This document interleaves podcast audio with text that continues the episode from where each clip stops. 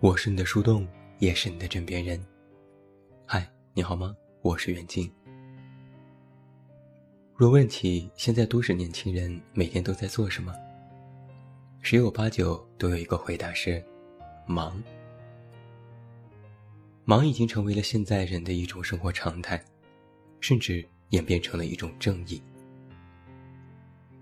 日前，中国青年报社社会研究中心联合问卷网。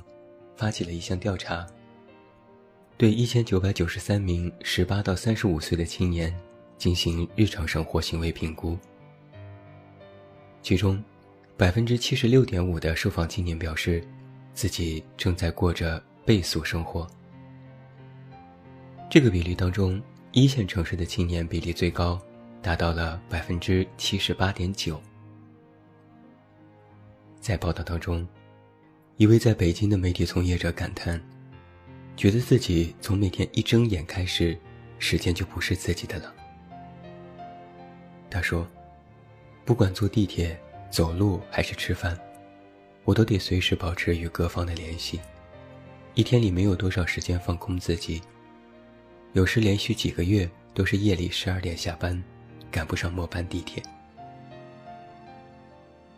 另一位互联网从业者说。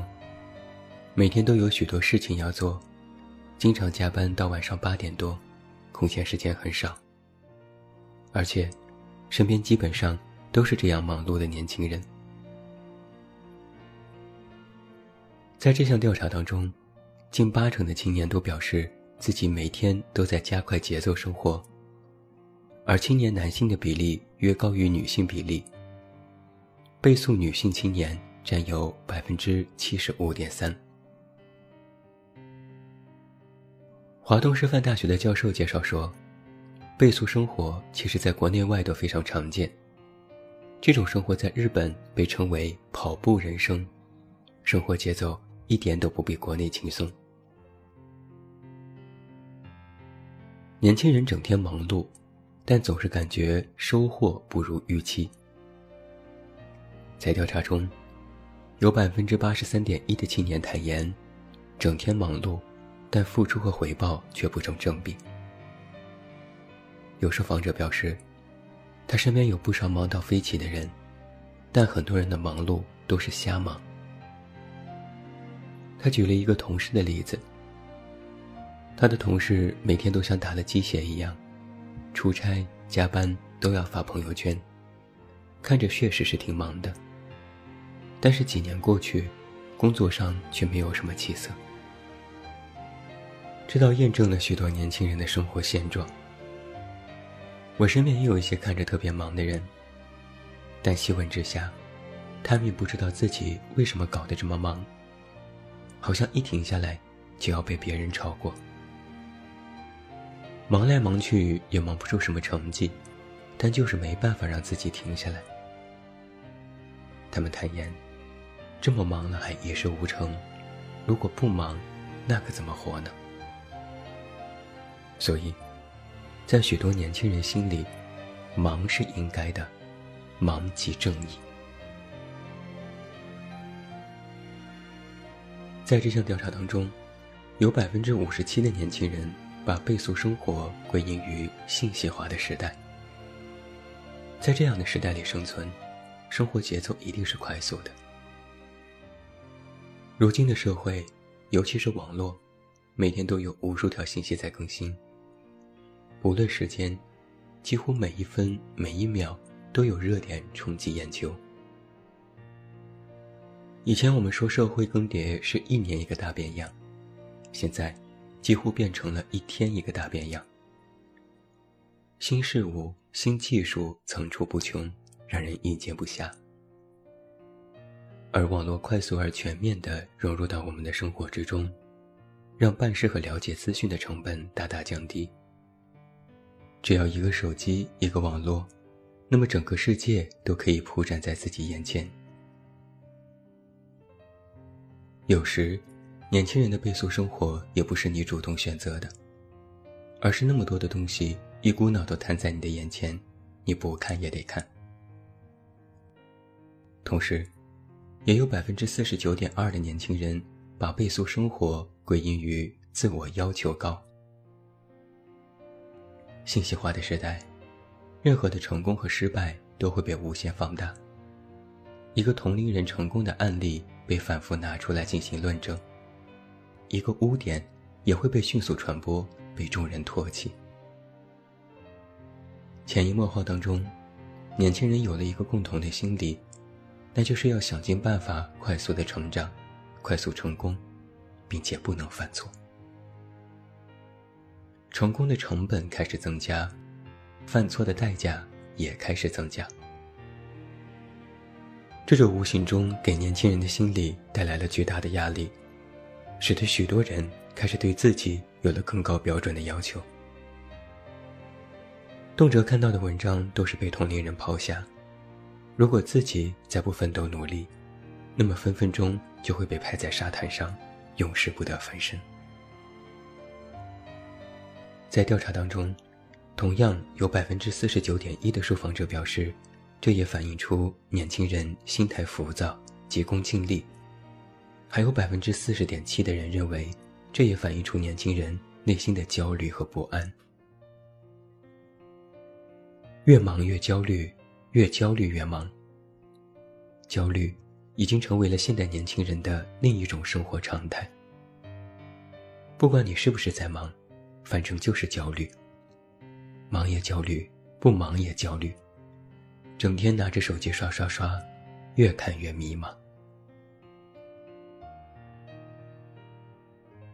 倍速今年的生活里，忙是一种表象，其中还透露出另外一层意思。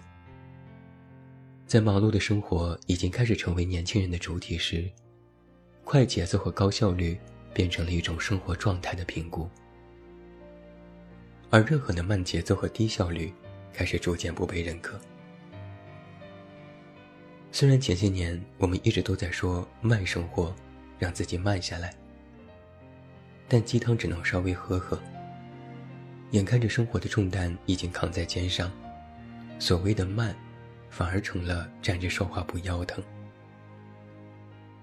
有年轻人表示：“谁不想要慢生活？我当然也希望每天乐悠悠、闲来无事，今天旅行，明天泡吧。”没事做做瑜伽，搞个小爱好，但我也得有时间和那个钱呢。倍速生活将忙碌作为了自己生活原动力，其中透露出了一种成年人的无可奈何。而更重要的是，忙的时间越多，人的耐心就会越少。我们习惯了各种的忙碌和高效，反而对一些慢节奏的东西无法适应。甚至从本能上开始进行排斥。等电梯的时候，如果每一层都停，那么十有八九内心就会开始烦躁。看文章的时候，如果文章太长，刷了两下还没有刷到底，就会果断关闭。看剧目的时候，如果节奏不快，甚至对白太多，那么就会开启倍速播放，甚至直接弃剧。哪怕是过个红绿灯，一看到等待时间超过三十秒，内心就开始烦躁，觉得是平白无故耽误了时间。就连发个微信，如果回复太慢，或者对方的打字速度不在自己可接受的范围内，那么分分钟也会嫌弃人家。还有各种的知识付费课程，标题你肯定都见过，类似于。三十天英语速成，二十天教你变成演讲大师，十天抹平大肚子等等，听起来逻辑上好像都没有什么问题。就像是有的人真的用了三十天速成了英语，别人都可以，你为什么不行？如果你按照课程学了三十天也没有成功，只能说明你能力有问题。但要反问一句。这种按照时间期限规定好的东西，别人都可以了，自己就一定可以吗？倍速青年的忙，不仅要把一整天的时间都用来忙，还要忙出成绩，忙出效率，忙出自己的预期。如果成功了，就觉得老有所获；如果没有，那么就是徒增焦虑。但正如刚才的调查数据，大部分人的忙，可能都没有什么效果。说白了，都是瞎忙了。忙的时间越多，人的耐心就越少，忍耐力也会降低。新周刊的文章曾经引用过一个数据：有科学家做过一项耐性实现的研究，结果发现，随着社会的发展越来越迅速，人们的生活节奏越来越快，耐心却在一点点的降低。比如，网页的打开时间只要超过一分钟，七成人就会产生不耐烦的情绪；通话时间超过五分四秒，等待时间超过八分三十八秒，朋友迟到十分一秒，人们就会愤怒，并极易产生失控的行为。一个简单的例子：假如你和一个人约会，那个人迟到了二十分钟，不管是什么原因。你都很有可能直接给他打上不靠谱的标签，哪怕他真的事出有因，比如堵车，比如工作耽误等等，你都会不耐烦的想：那别人为什么不迟到，偏偏就是你有问题？我们已经渐渐的对生活和身边的人丧失了信心。以前我们总以为是对方的问题。但实际上，这可能是我们自己的问题，是我们的思考方式和理解能力发生了一定的偏差。归根结底，我们已经习惯了忙，习惯了不管做什么事情都必须高效。我就是个反面典型。曾经我盼了大半年，好不容易有一个长假，收拾好行囊去海边度假。我渴望了那么久。想要整天无所事事，就在酒店和海边转悠，想着每天睡到快中午，到处溜达一下。这种度假简直不要太完美。没有工作，没有电话，没有客户，没有工号，什么都没有，只有我一个人尽情享受大把的时光。然而事实却是。我只享受了两天这样心安理得的清闲。到了第三天，我就隐约觉得有些不对。手机一天都没有响起，一天都没工作，工作群里的工作都与我无关，后台留言没有一条催更的。我就开始莫名有些焦虑，怀疑自己在做什么，怎么能把这么宝贵的时间用来无所事事呢？我的耐心开始一点点消失，哪怕在海边坐着，我也无心看风景，只是一遍遍刷手机，看是不是信号不好，怎么都没人找我。我开始盼望着假期结束，盼望着回家，盼望着工作。等我又一次坐在办公室里忙得焦头烂额的时候，我才踏实了。啊，被工作填满的感觉真好啊！然后没过多久，我又开始盼望休假，觉得自己要被榨干了。如此反复，成了一个循环。要我说啊，倍速青年的生活不是自己选择的，而是不知怎么的，我们就变成了今天这个样子。如果把瞎忙都归结于年轻人的心态浮躁上，我认为也是一种不公平。毕竟，现实永远是残酷的。忙一点，让自己多赚一点钱，多一点安全感，这件事本来无可厚非。一个成年人，忙是应该的，但在忙碌之余，学会享受生活也是应该的。不过也很显然，如果忙习惯了，想要停下来，也不是一件易事。就像我们总是感叹，曾经车马邮件很慢，一生只能爱一个人。多少人大呼向往，感叹那种生活，觉得那样的人生才是人生。但如果真的把你抛到一个那样一个没有网络、通讯靠写信、两眼一摸黑，我估计也没人能真的受得了。如此说来，我倒是得出一个小结论：现代年轻人，忙可以，但不要总是忙；闲可以，但也不要一直闲。我们都说要与这个世界和解，那该如何和解呢？对于忙这个层次，我认为，忙里偷闲是最合适的。你要学会忙，要让自己忙得有价值、有效率。你也要学会偷闲，要让自己闲得够自在、够心安。忙就老老实实忙，不瞻前顾后；闲就闲得心安理得，好好放松身心。